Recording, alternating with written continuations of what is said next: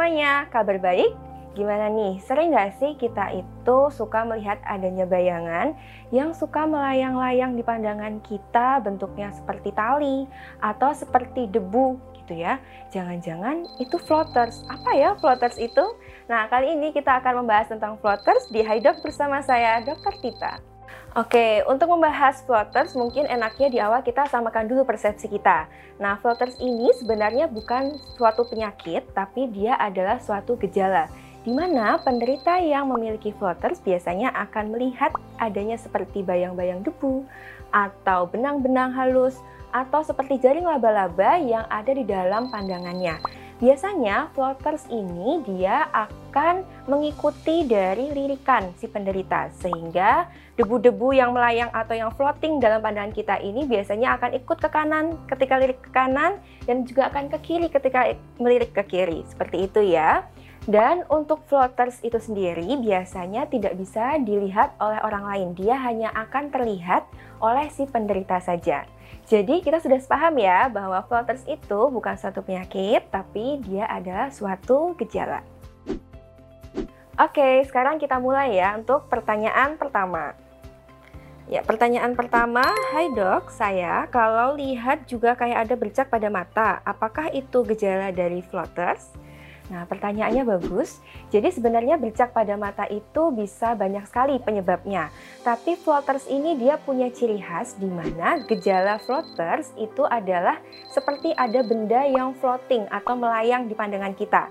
Bendanya itu biasanya dia berupa seperti debu, seperti yang tadi kita diskusikan ya, seperti debu, seperti benang-benang halus, atau juga bisa seperti jaring laba-laba yang dia tidak hanya akan diam di satu tempat, tapi dia akan mengikuti sesuai dengan arah lirikan si penderitanya.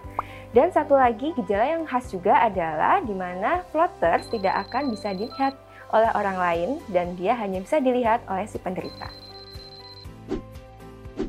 Oke, sekarang kita akan masuk ke pertanyaan kedua.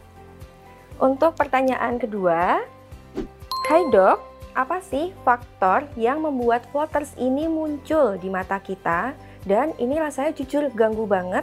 Apakah bisa karena katarak juga? Oke, ya. Jadi floaters ini memang dia punya banyak sekali penyebab. Ya, dari yang dia itu tidak terlalu berbahaya, di mana dia sering terjadi pada orang tua, sampai dia yang berbahaya, seperti adanya kerusakan pada retina atau saraf mata.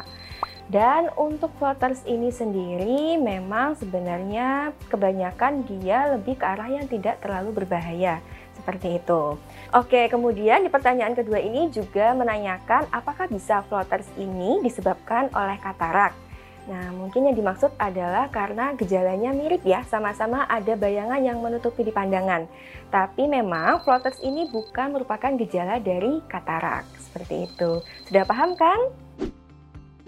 Oke, sekarang kita masuk untuk pertanyaan ketiga. Untuk pertanyaan ketiga, Hai dok, bagaimana penanganan dari floaters ini ya?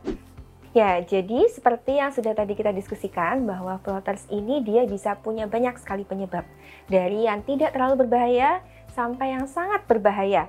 Seperti itu ya. Dan yang paling penting ini adalah kita harus mengenali dulu tanda bahaya apa saja yang bisa menyertai floaters sehingga jika ada floaters disertai salah satu tanda bahaya harus segera diberikan penanganan ke dokter. Nah, tanda bahayanya apa aja? Yang pertama adalah jika selain floaters memiliki minus yang tinggi. Minus yang tinggi itu adalah minus di atas atau sama dengan 6. Kemudian memiliki diabetes yang sudah lama, mungkin 5 atau lebih. Kemudian juga bisa apabila floaters ini disertai dengan adanya penurunan pandangan. Jadi maksudnya adalah ketika memiliki floaters juga tiba-tiba pandangannya jadi kabur. Atau bahkan saat memiliki floaters juga ada bagian pandangan yang tertutupi oleh sesuatu bayangan yang dia tidak hilang oleh kedipan ataupun oleh lirikan itu juga tanda bahaya dari floater. Selain itu, uh, tanda bahaya lainnya yang bisa kita kenali adalah jika ada floaters dan juga adanya mata merah yang menyertai. Bisa juga floaters yang disertai dengan adanya kilatan atau floaters yang dia itu disertai dengan gejala berupa adanya pandangan seperti tirai yang menutupi. Nah, jika teman-teman memiliki floaters disertai dengan salah satu gejala atau tanda bahaya tadi, Jangan tunda dan segera periksakan ke dokter untuk mengetahui penyebabnya dan mendapatkan penanganan. Tapi jika floaters tidak disertai salah satu dari tanda bahaya tadi, berarti itu sudah cukup aman dan tidak ada terapi khusus untuk floaters tersebut. Gimana? Sudah paham ya mengenai floaters? Nah, semoga informasi tadi bermanfaat. Saya Dr. Tita, pamit. Sampai jumpa.